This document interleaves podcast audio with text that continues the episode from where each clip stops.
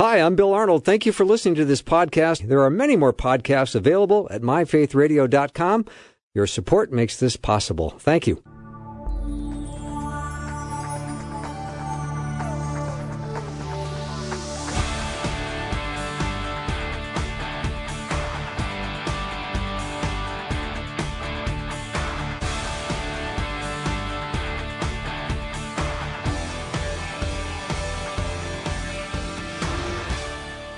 When you think of Jesus, you probably think of kind, loving, compassionate, tender, strong, powerful. But would you ever think to use the word genius when describing Jesus? Hi, I'm Ben. This is Afternoons with Bill Arnold on Faith Radio. Our next guest is Peter J. Williams. He's written this book called The Surprising Genius of, of Jesus. And when studied in detail, Jesus' teachings, his interactions with so many reveal a combination of profound wisdom, verbal dexterity, simplicity, and creativity. And we're going to look at Luke chapter 15 tonight as we look at the story of the prodigal son. That's really quite interesting because Luke chapter 15 is maybe the longest story I think attributed to Jesus. It's 388 words long in the Greek original language but it compli- com- combines this this simplicity on the surface with several coherent layers of deeper meaning for for those of us reading it as Christians. And most people know this as the parable of the prodigal son, but Peter calls it the story of the two sons. And it's really quite interesting, Peter. First of all, welcome to Afternoons with Bill Arnold. And as I'm reading Luke chapter 15, these three different parables the parable of the lost sheep, the parable of the lost coin, and then the parable of the lost son, which we're going to focus on. All really one big story because the tax collectors and sinners were all gathering around to hear Jesus, right? But the Pharisees and the teachers of the law muttered, This man welcomes sinners and eats with them. And then Jesus started telling the parables. Yeah, well, it's absolutely great to be with you. And they really are part of one story. They're even called one parable. I see the uh, story of the sheep, lost sheep, and the lost coin is really building up to the longest story that's of the two sons, because the sheep is lost going away from home, and the coin is lost at home. We then have a story of a son lost going away from home, and then the final bit about a son at home, and it's implying, of course, that that son at home, the older brother, is lost too. Hmm. Let's talk about the audience. Let's start off with the audience because the tax collectors and the sinners were all gathering around to hear Jesus. What what do you picture this this moment like? Well, we've got four groups really. There are tax collectors who uh, take your hard-earned money to pay for the Romans to oppress you. You've got sinners who are right. so good at sinning they get it as their label. Um, Pharisees who spend their time trying to separate from sin, but not always successful, uh, and and scribes who spend their time copying out the Bible. So I expect there'd be two groups who really know the Bible well, and two groups who really don't. And Jesus manages to teach both sets simultaneously at their level. Right, and he uses this this surprising genius of Jesus to interact with them and challenge every single one of those people that you just mentioned. That's right. So he tells a story that if you don't know anything about the Bible whatsoever, will make a lot of sense and will be deeply touching. Uh, and uh, wh- whether you feel that you're a, a, runaway, as many of those would have felt from from your father, from God, uh, or if you feel self righteous. But actually, it also works at a deeper level. If you do know the Bible, it's filled with scripture references. Mm. And so we're talking about the genius, the surprising genius of Jesus. Peter J. Williams is our guest on Afternoons with Bill Arnold here on Faith Radio. What the Gospels reveal about the greatest teacher. So uh, we're we're we're basically we're sitting down with Jesus. You're putting us right here in this story, and and we're talking about the four different groups that are there listening and, and trying to understand what's going on. What is Jesus trying to get across when he realizes who he's talking to? Well, he's getting across different messages. So for those who are like a runaway son, and the first 62% of the story is about that runaway son, he's telling them about the welcome back that they will have. And for those who are self-righteous and hardworking and and feel that um, runaways shouldn't be allowed back, uh, he has a lot of um, criticism and challenge because ultimately uh, the story ends not telling you how the older brother responds. Uh, and that's like an invitation to those who are feeling uh, self righteous, like the older brother, um, that they do need to come in and respond. Do you think all four groups are perplexed as he's starting to and and continuing to tell these stories? What what do you think's going through their mind? I think that the uh, tax collectors and sinners are hearing him gladly and they are welcoming the fact that they can be welcomed. Sure. I think the Pharisees at first are on side. They love the bit that this runaway son ends up feeding pigs so that he gets Jesus gets them emotionally on side before the story turns around and really challenges them because it shows how they are like a self-righteous older brother who's missing out on the party. Mm. Why does Jesus tell stories this way? Well, I think stories are the most powerful uh, way of communicating. They're very memorable. And uh, there's a level in which there's, of course, hidden meaning in Jesus' story and that you have to search. So Jesus says, Seek and you will find. So he actually makes it so people have to want to follow and want to understand in order for them to understand. Hmm. Peter J. Williams is our guest on Afternoons with Bill Arnold, the surprising genius of Jesus. And I, I had this question, Peter, before we started this conversation. Um, in on the back of your book, it says that maybe few would think that the first word to describe Jesus would be genius, but Jesus is all God and all knowing. So of course he's really smart. Yeah, uh, that's absolutely right. In Luke's gospel, we're told on two occasions that he grew in wisdom. Now, that's a bit of a mystery to us because right. we say, well, how can that be the case uh, when he's God? And, and the Bible doesn't explain all of that. But I do think that Jesus um, studied scriptures and, and learnt them at the same time as as God. He knows everything. Hmm. So as as we're breaking down these four people, we've talked about the tax collectors and the sinners and the Pharisees and the teachers um, the tax collectors and the sinners as they're listening to these stories. And you said they're they're accepting and, and loving these stories because how he's teaching them. Nobody probably talked to them, obviously, like Jesus did, and and it was probably so unexpected that he did talk to them and show them such love. Well, yes, I mean, because tax collectors are are really they're taking hard earned money which might be donated to the temple otherwise, and they're giving it to pay for the Romans to make their soldiers oppress you. So um, the, you can understand why we wouldn't really like tax collectors. We don't like them nowadays, uh, but certainly they wouldn't like them back then. And so for them to be able to be told that they can have access to God is a is a, an amazing thing. Hmm. And then and then the sinners too. You probably you know you can just run an entire list of sins, and as they're coming and listening to Jesus, they had to be they had to have just this, this voracious appetite to, I don't know, to seek forgiveness and to seek redemption. Yes, I think these people have to be quite high-handed in their sin. This is um, flagrant, if you like. Um, that's how they get it as their label, their identity that they are sinners. They're not just uh, people who um, uh, break rules from time to time. Now, obviously, everyone's a sinner, but the point is, these are right they they do it with with style. They are the polar opposite of the Pharisees. Pharisees mean separators, so they spend their time trying to separate from sin, which of course is tough when it's inside you. Peter, I'm curious, why do you think so many people can resonate with this parable in particular? It seems like the majority of people I talk to, and you hear this message preached a lot in churches, and it, it feels like this is a story a lot of people relate to and are able to, to gather around. Is it because of the fact the intended audience is four different groups and everybody, one way or another, can relate to it?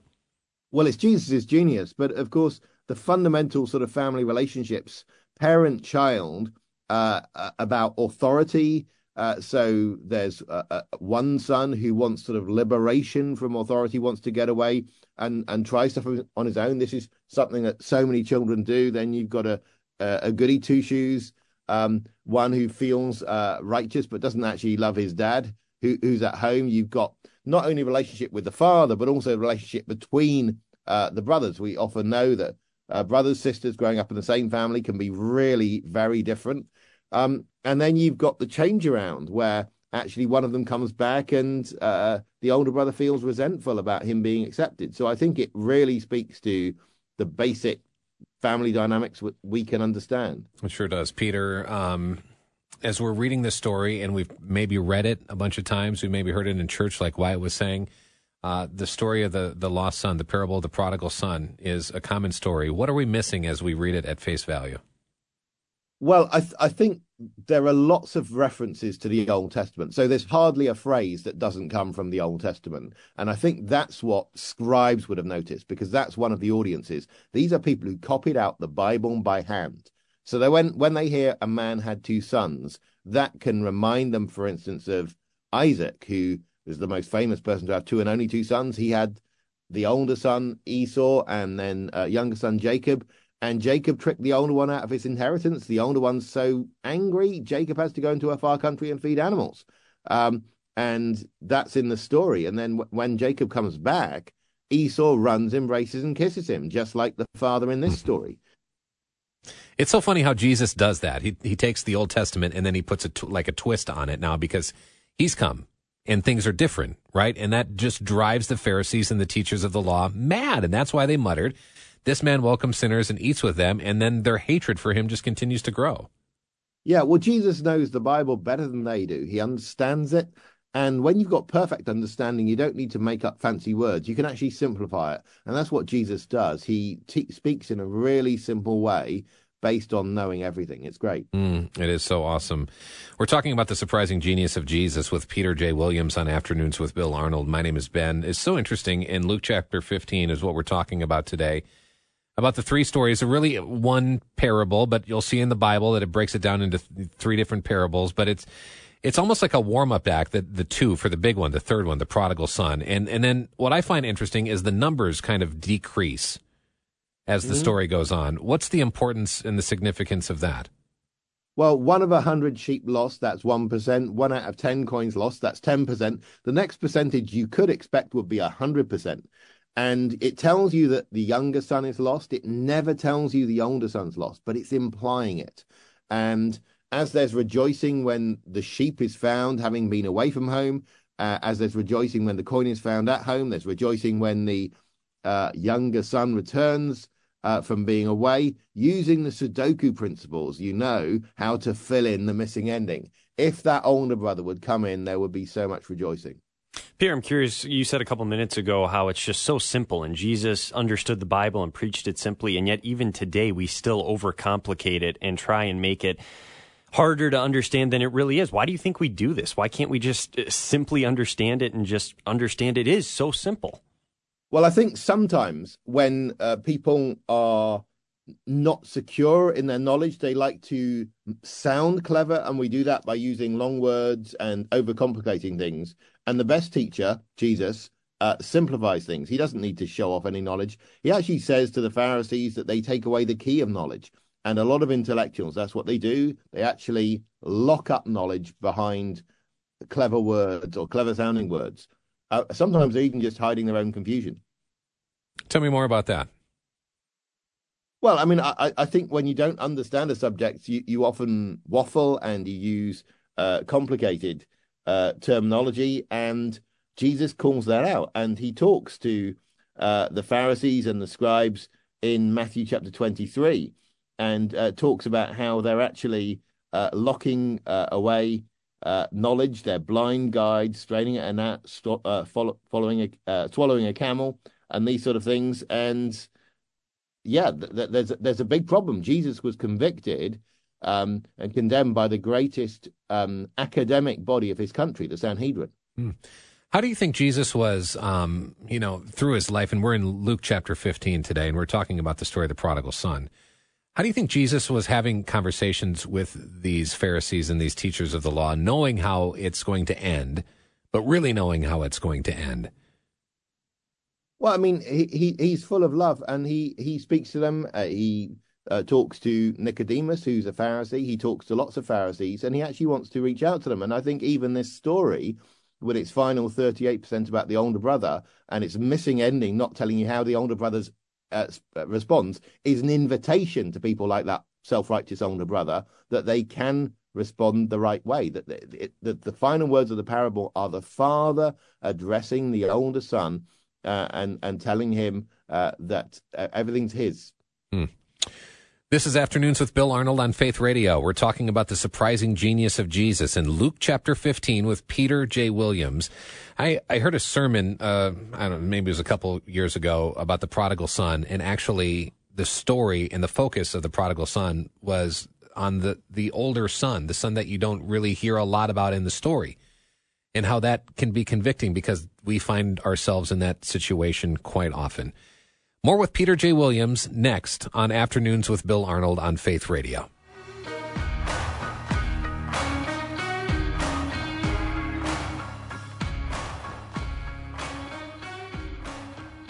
What season of life are you in right now? Season of life. There are lots of ways to answer that question.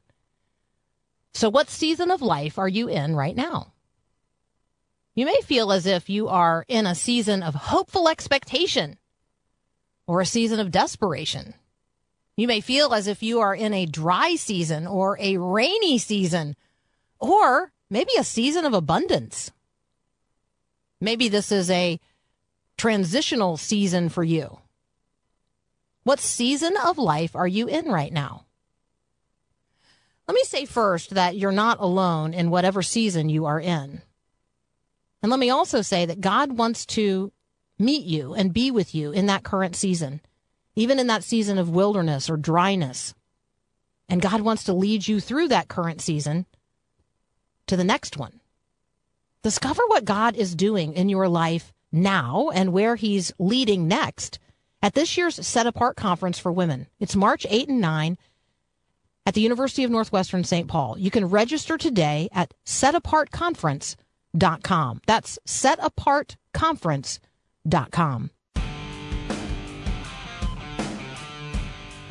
The genius of Jesus the surprising genius of Jesus, what the Gospels reveal about the greatest teacher. Peter J. Williams is on Afternoons with Bill Arnold this afternoon. My name is Ben on Faith Radio, and we're in Luke chapter 15, and and we're we're talking about the story of the prodigal son, and really the three parables that make up one big long story in, involving the parable of the lost sheep, the parable of the lost coin, and then of course the parable of the lost son. Peter, let's talk about um, what the you know, the tax collectors and the sinners, we know they're there. The Pharisees, the teachers are there. What are some of the things that the scribes would pick up and all the references from the Old Testament that Jesus is just bringing out and teaching them?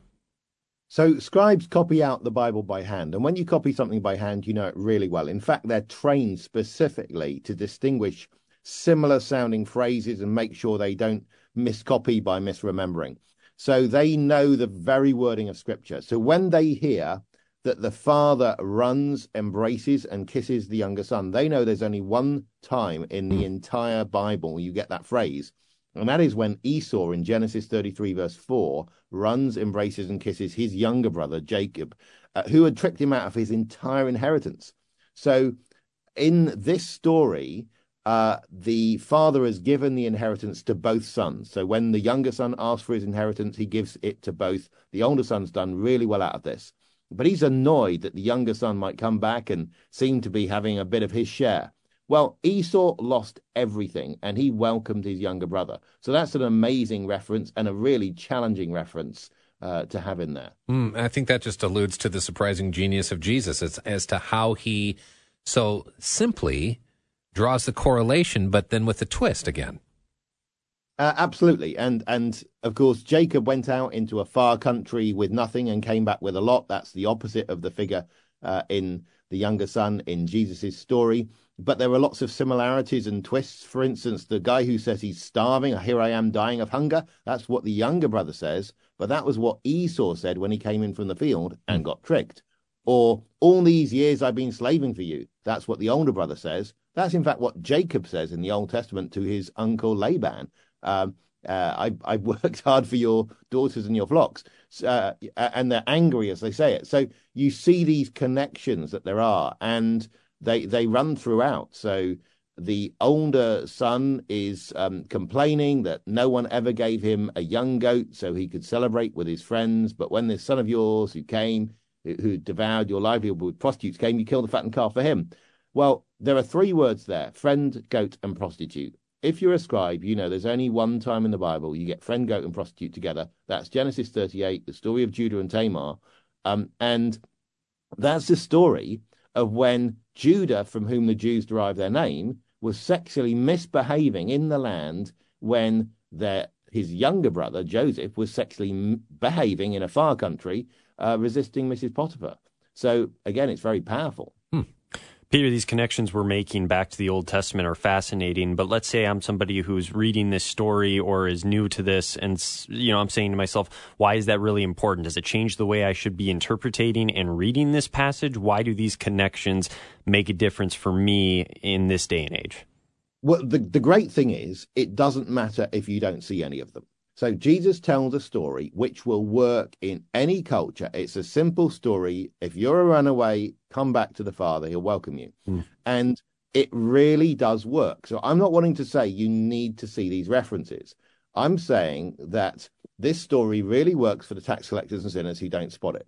But for those who are Bible experts, it's got deeper levels of challenge. So, for instance, the father in this story runs. Who's the first person to run in the Bible? It's the father figure, uh, Abraham. So when you say a man had two sons, yes, it can remind you of uh, Isaac. It can remind you of Abraham. Abraham, first word from his mouth when he runs is quick. That's Genesis 18, verse 6. He then goes and get the fatted calf. That's just like in this story. Abraham was welcoming complete strangers. So that's a, that's a challenge in that. So it adds something if you see it but it's an amazing, wonderful story, even if you don't see it. So it's not, uh, it's really just showing the depth of it. And the other thing is, the Pharisees and scribes who had ears to hear, which I don't think many of them did, ought to know they're in front of someone who's way smarter than them, and they need to shut up and listen. Mm. Uh, and and and and that's so. There's a sort of jaw dropping element, um, a silencing of opposition element to this. It's actually all of Genesis's greatest hits. So mm. I think it's as Tim Keller says, it's just like the story of Cain and Abel, the mm. older brother out in the field, mm. envious about the acceptance of his younger brother who tends flocks. It's the story of Joseph when he gets a ring and a robe. Suddenly, the younger son. That's the the only other time someone gets a ring, ring and a robe instantly is the uh, story of uh, Joseph. That's uh, and that's the only other son who was dead and alive again, as far as his father was concerned. So all of these stories uh, link back to Genesis, and that's that's an amazing thing. And Jesus leaves the Pharisees and the scribes what? Just speechless? I mean, they they can. The only way they can respond is to grumble and complain. So I think there are different reactions. So they they could be unimpressed. I mean, they might not spot the references. Uh, you know, I think sometimes when you're not expecting someone to be smart, you don't see how smart they are. Um, and Jesus doesn't wear his learning on his sleeves. Like some people want to show off how much they know. He's really understated, if I can put it like that. So you actually have to listen. And this is what Jesus says. Uh, last words of the um, chapter just before uh, Luke 14. The one, let the one who has ears to hear hear. So you, may, some people may not listen and just may not be uh, impressed, but actually, come Judgment Day, all the evidence is there others might have might have seen it and maybe they were convicted uh, and and knew they needed to respond Again, Peter, can you maybe explain why he chose to tell? Because there's three in this particular chapter: the lost sheep, the lost coin, then the lost son. Is there a particular reason, again, why he decided to do them in this order? Well, I think there's there's a warmer packed element to it. So, uh, sheep lost going away from home, um, coin lost at home, then son lost going away from home and then son at home, and it implies that the son at home is lost. It also tells you uh, that there's jo- re- rejoicing uh, with the lost sheep, the lost coin, and the uh, the runaway son. So um, therefore, we know there would be rejoicing if that older brother responds in the right way. So I think that all works. Um, we know that Jesus said, "Well, humans are more valuable than sheep." So you start with what's less valuable, the sheep and the coin, and you build up to the humans. So it really is a climax that you have with this longest story Jesus ever tells. Uh, with these two sons. Mm, it's got to be so important. Um, and Peter J. Williams is our guest on Afternoons with Bill Arnold. My name is Ben here on Faith Radio. And I, as I'm listening to you, just trying to uh, take it all in, it is so fascinating, trying to understand. Um, my question for you is I see the same word, lost, lost, and lost in the title of the three parables. What's the mm-hmm. significance of that? Well, I think we go astray and we have a wonderful uh, father who seeks us out. Now, of course, there's a beautiful balance between the sheep and coin stories where uh, uh, whether it's the shepherd or the woman goes looking for the coin, and then the um, final story where the son returns. And uh, I don't want to overread it, but there's a balance between um, the emphasis on the human returning to God and God seeking out the human. So I think that's that's all uh, going in. But yeah, we are absolutely lost without God. And then every single story basically ends with rejoicing. That's right, and there's a, there's a foil, of course, where the older brother wanted to rejoice and celebrate with his friends without his father. So it's the same word; it would have been a much measlier um, uh, celebration. The other thing about uh, lostness is, of course, that's a big theme in Luke's gospel, and Jesus says in Luke 19, in relation to Zacchaeus, he's come and say uh, to seek and save what's lost. Wow. Wow, uh, so grateful. That time just flew by, and and there was so much wisdom there, and it's all in this book. It's really good. Peter J. Williams, thank you for your time. He's written this book. It's called The Surprising Genius of Jesus.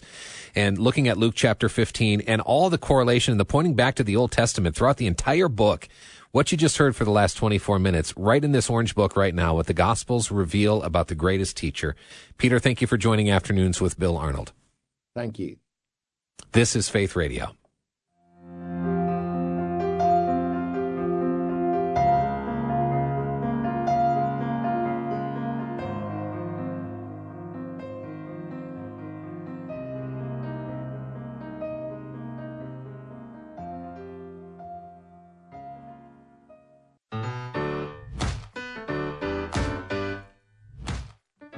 How do you discount yourself?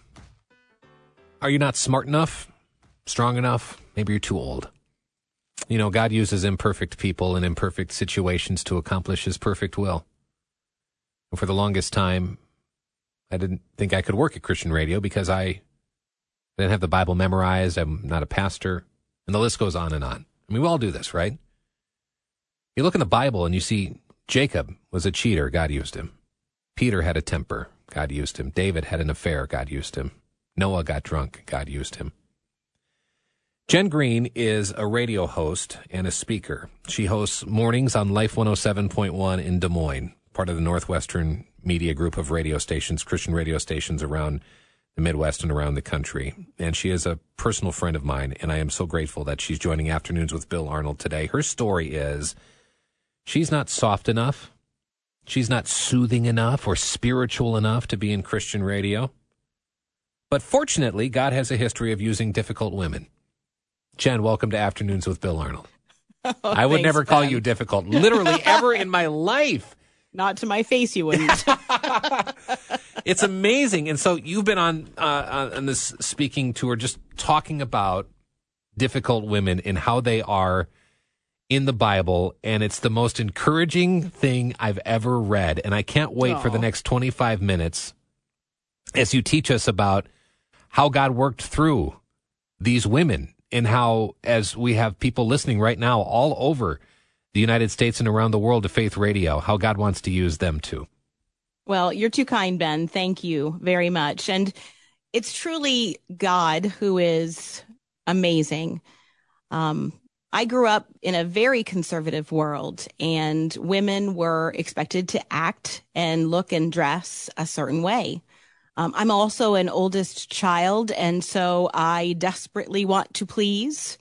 But at the same time, I was always a little bit outside of that box. I am um, very extroverted. Uh, I have definite opinions. I've been told I'm direct, sometimes a bit loud. I have a very loud laugh. And I have been told all throughout my childhood and actually e- even into early adulthood that I was too, T O O, too, and then you fill in the blank. Too direct, too opinionated, too emotional, too passionate. And I prayed so very hard on my knees next to my bed that God would change me. Uh, and you know what, Ben? He might have rounded a few corners, but he never did. He never made me quiet enough to be student of the week. But all those years later, I look back and I think to myself, if I hadn't been who I am because of how he made me, I would never have had a 21 year at this point career in radio. Hmm. So I'm pretty thankful that God didn't change my personality and make me quiet and shy. Um, the soft, soothing, and spiritual thing comes from an actual phone call we got one day where a woman didn't know she was talking to me and she was complaining about the woman on the air. And she said she is not soft, she is not soothing, and she is not spiritual. she shouldn't be on Christian radio. And you know, God knows what our, our not, I'm sorry, not God, but uh, the enemy knows what our thin spots are. And he knew that that was one of my thin spots. And he used that call as an attempt to hurt me. But fortunately, I had done my research and I have seen how God can use quote unquote difficult women and has. And actually, I think he takes great delight in doing it because I think God enjoys drama. I hmm. truly do. Jen Green's on Afternoons with Bill Arnold on Faith Radio. You can just hear the joy uh, and the smile on her face as she tells these stories, and I, I can't wait till we get into them. In, in, fact, at Faith Radio a couple months ago, we did an unexpected Reading the Bible Together series to look at the the five women in the genealogy of Jesus in Matthew chapter one, and and we'll talk about most of them today: uh, Tamar, Rahab, Ruth, and um, Uriah's wife. And so, otherwise known as Bathsheba. Bathsheba. yeah, yeah, yeah, She's Isn't the, that great? She's the Isn't mother it? of Solomon. Yes. Yeah. I I don't know when I realized just how unusual it was that Matthew would include these women, women at all, in a genealogy. That just delighted the socks off of me because the genealogies were used and they went through the father's line to prove a lineage. And at the beginning of Matthew, he's using that to prove the lineage of Christ. So for him to add a woman was a bit scandalous, really, but for him to add all the women that he did and the, the their lifestyle, the way that they were, I mean, it's pretty much nothing short of a of a Jerry Springer show. I mean, look at the very first one, Tamar. I mean, the story of Tamar is so very spicy that I couldn't tell it on my morning show. um, I have to be very careful when I tell it at a at a women's event when I speak, I have to make sure that there are no children there under a certain age because her story is it's salacious, I guess is what it is. Um, but God used Tamar uh, to show that he can use anybody, redeem any situation. And I also truly believe that he used Tamar and put her in the gene- genealogy of Christ as as his way of showing great mercy to a woman who had been horribly used by men. Hmm. That's that's there's nothing theological to back that up. That is just my opinion. Because what greater honor? Hmm. Why do you think God uses people like Tamar and me? Right mm-hmm. there, I'm right there with Tamar in yeah. such a well, way that and, he does, in such an like uh, an unexpected way. Well, I, I, as I said before, I truly believe that our God loves drama. I mean, those of us that have a sense of drama in the theater arts, music, uh, in in art that you hang on the wall, that feeling that you get, it's almost as though you've been touched by what the divine. Mm. I think God uses drama because it makes for a great story. I mean, read the Bible. The Bible's one of is the it's the greatest story ever told, and all the little stories that are inside of it are incredible. God loves using the underdogs. And in the culture that we're talking about, there was no greater underdog than a woman. And in Tamar's case, a childless widow. And God elevates the underdog because it makes it about him and not about them. Um, those are maybe just three examples of hmm. why I think God uses people the way that he does. Right. In the line of Jesus, in the holy line of the Son of God, the Son of Man, which is crazy. So Tamar uh, disguised herself as a prostitute, but let's go to Rahab, mm-hmm. who was actually a prostitute. Yep. Yep. When those spies needed to be hidden, where did they go? Where did they go? They went to the red light district where they could rent a room by an hour. They went there and they uh, found a woman to hide them. When the warriors came to her and said, Where are they? She was like, Oh, you know, I think I saw them go that way. And she pointed down the street and they all went. Why did she do it? They asked her, Why did you do this? And she said, Because I know the Lord, your God, is the God, and I want to be on his good side. And not only was she on his good side, she ended up marrying a man from Israel, and she is in the genealogy of Christ. It's mind blowing, Jen. And how did how does she how does she know that God is the real God? She's not she's not Jewish. She's not part of the chosen people, right? She's a prostitute. She's living in sin. How does she know this? How does she respond well, in I that way? I think our definition of the chosen people might be a bit narrow sometimes, Ben. Hmm. I think that there are people chosen in all sorts of walks of life that may not look the part, but they certainly are and act the part. Hmm. Why did God use Rahab? Why did God Hmm. use Tamar? I just keep asking those questions. Mary, I mean Mary, Ruth. We can go down the line. Uh, the people in the Bible. Why does God use them? Well, I think God uses I I think if you look at all of the religions in the world, if you look at all of the uh, systems that are in place, I think that God wanted to make sure that people saw him elevate women in a time where most women weren't. I mean, a donkey had a higher going price than a woman did. In particular, women who were either indentured servants or slaves. Um, and God would not stand for that because that is not how God created us. He created us equal. And I think that he used the women that he used in order to give them a rightful place in his story. When you look at the genealogy of Jesus and the particular one we're looking at in Matthew chapter one, why do you think God used the women, uh, or Matthew used the women, obviously inspired, um, but instead of the the fathers? I mean, because there's some pretty prominent men that they chose the True. wo- Matthew chose the women instead of the men. I mean, some of the men are prominent, Well, remember that all scripture is given through the inspiration of of God. course. So I truly believe that Matthew used those women because the Holy Spirit directed him to. Hmm.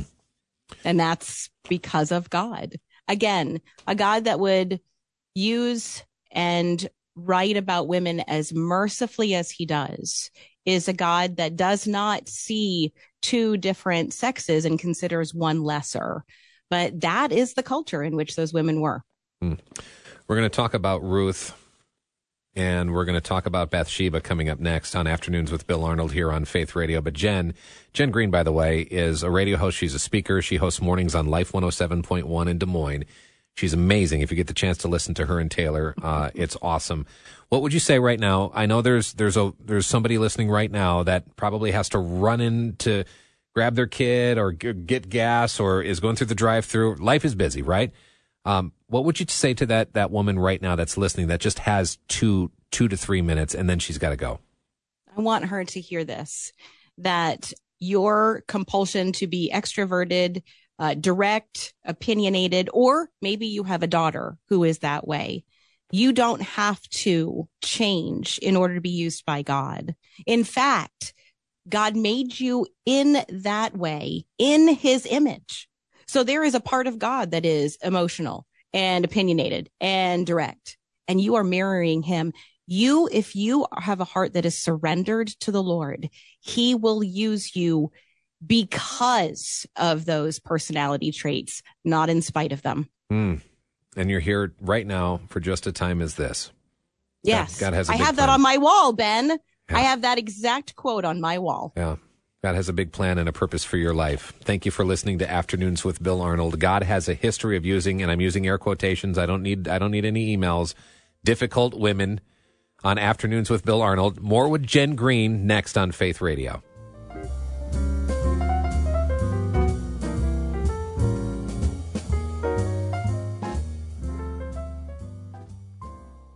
Receive a daily email featuring a scripture graphic. Sign up for this first of the day email at myfaithradio.com.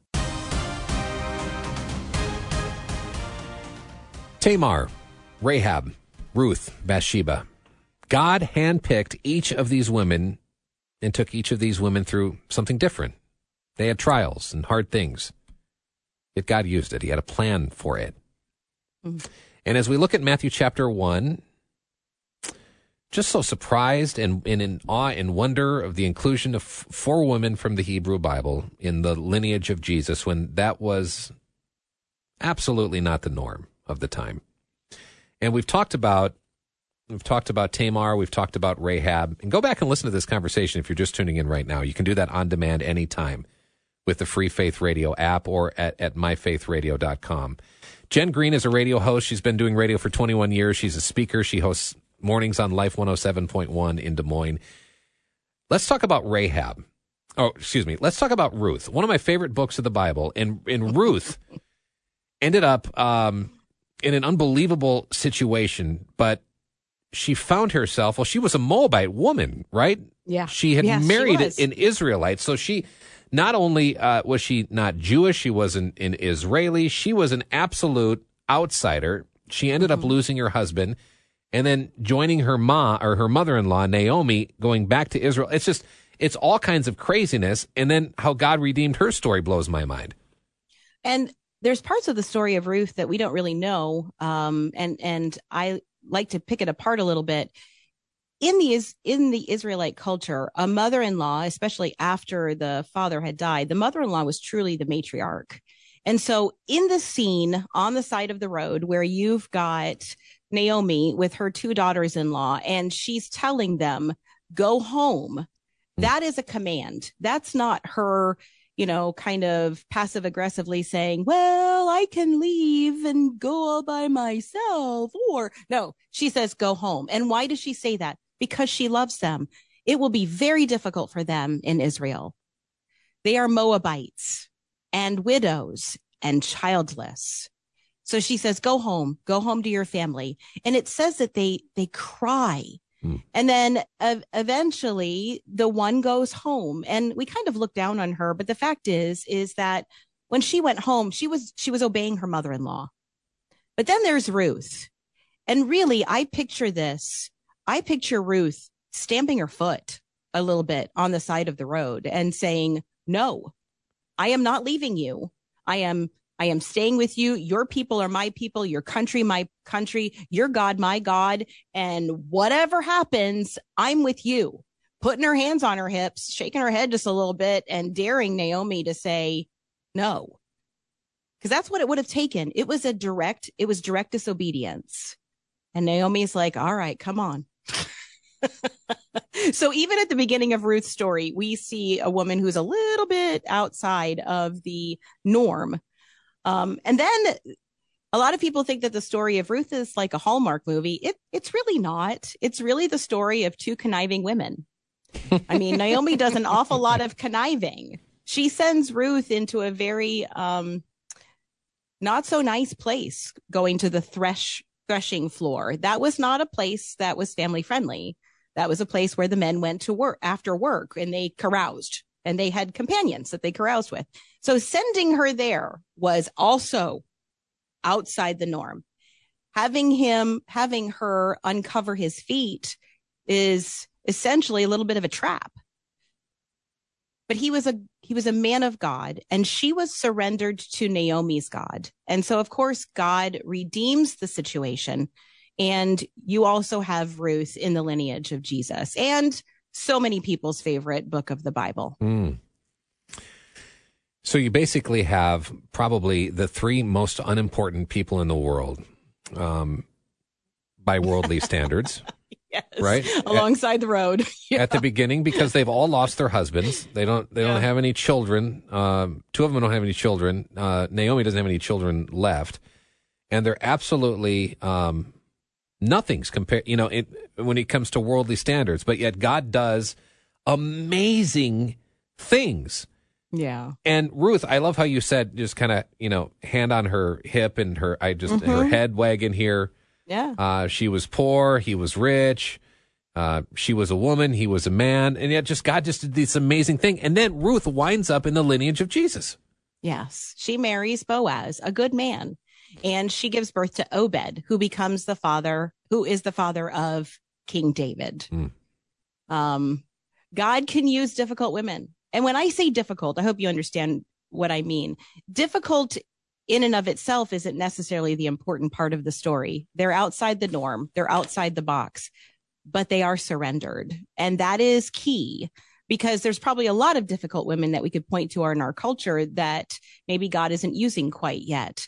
If they surrender to him, they will be used. He will use them because he's got a track record. Hmm. Just look at the Bible. I mean, there's a lot more than just the women that are in Matthew 1. If you look through the Bible, you see Abigail. Abigail was married to a foolish man who insulted King David's men. And King David was on his way to take care of it. And Abigail runs out of the house and intercepts a king. Okay, you didn't do that in that culture. And then using everything at her disposal, her feminine wiles, whatever, you know, water, food, whatever, she soothes over the situation. And her husband died in 10 days and eventually she became King David's wife. I mean, that's a great story. It's a great story. Deborah. I mean, we all know the story of Deborah the judge. You know, when the military commander comes to Deborah and says, I won't go into battle without you. And she says, okay, that's fine, but you won't get the glory for killing the bad guy. It's going to be a woman. And that's the story that we all know about Jael, who puts a spike through the bad guy's head. And she ends up being the deliverer of Israel. I mean, that's, there's two women in that story. And then I will tell you the story that gets me every time, Ben, I mean, every time is the story of the Samaritan woman. She went to the well at the heat of day because she didn't even want the other Samaritan women to see her because she had been married five times. Now, in that culture, if she had been married five times, that meant five men had divorced her. She had been used very ill by the men in her world. And then here comes this guy in the heat of the day where nobody's supposed to be there. And he says, give me water. And she, she turns and she looks at him and she was, and instead of saying, okay, like most women should have in that culture, she pushes back and she's like, why do you want water from me? What are you doing here? and she's not afraid of him. And Jesus ends up telling her that he is the Messiah. At that point in his ministry, he hadn't told very many people that. But he also said that the only reason why he is there is for her. And then he ends up making one of the most amazing theological points of his ministry. And that is that he didn't just come for the Jews.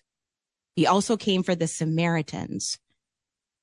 God, God designed for a five time divorced woman who was shunned by her people to be at a well in the heat of the day so Jesus could make that point and we could read about it thousands of years later. I mean, if that doesn't just blow your mind, I don't know what will. It softens my heart every single time I read that story. Mm. Jen, again, Mm. I, I want you to uh, connect with the woman who's listening right now that feels like the Samaritan woman. Yeah. Well, you know, I kind of know how you feel if if that's you. Um, I'm divorced. I'm single. I'm a single mom. I am sometimes loud. I'm sometimes brash. I'm sometimes extremely opinionated. I'm also sometimes very uh, untrusting. I I have to surrender that to God almost like every half hour, basically. Uh, I wish I could say I've done it once and it was good, but no, it, it's it's a daily thing. Surrender that to the Lord, whoever you are, my sister. Surrender that, and He will use it. First, He will heal you when you put in the work. Second, He will use it. And he uses it for Jesus's glory. He doesn't necessarily use it for your glory. But if you look at the Bible, you will see that he elevates these women to a position of power. And when I say that, I don't mean power like our world says. I mean power in the telling of the gospel. And there is no greater power than that. We're talking about how God uses air quotations here, difficult women. Um, and I say that gingerly, uh, Jen. Jen Green is our guest on Afternoons with Bill Arnold here on Faith Radio. Um, we're, we're down to 90 seconds here. Okay. Uh, Mary Magdalene um, refused to be told to leave Jesus alone, washed his feet with a year's worth of wages in the form of perfume, or to abandon Jesus' tomb. She was honored to see him after his resurrection. Uh, the Yeah, Canaanite, she wasn't a very good listener. right? God used her, and the Canaanite did. woman too. Oh, the Canaanites were hated by the Jews, but the Canaanite woman went to Jesus. She literally used his own words against him and he smiles and he says, your faith will heal your daughter. And it does. It's incredible. Hmm. The women of the Bible show Mm. one thing for sure. What's that? The one God uses all. Hmm. God is good. God will use anybody to tell his story. God wants to use you. Don't discount yourself. Right. That's true too. Jen Green, thank Hmm. you for joining us today on Afternoons with Bill Arnold. I am one of your biggest fans. oh, Ben, you're so sweet. it's true. She's a radio host. She's a speaker. Her name is Jen Green. You can find her. What's your website? It's life1071.com. That's it. She does mornings on Life 107.1 in Des Moines. Thank you very much, Jen. Have a great night. Ben, Bless you. take care. The Lord bless you and keep you. Make his face shine upon you. Be gracious unto you. This is Afternoons with Bill Arnold on Faith Radio.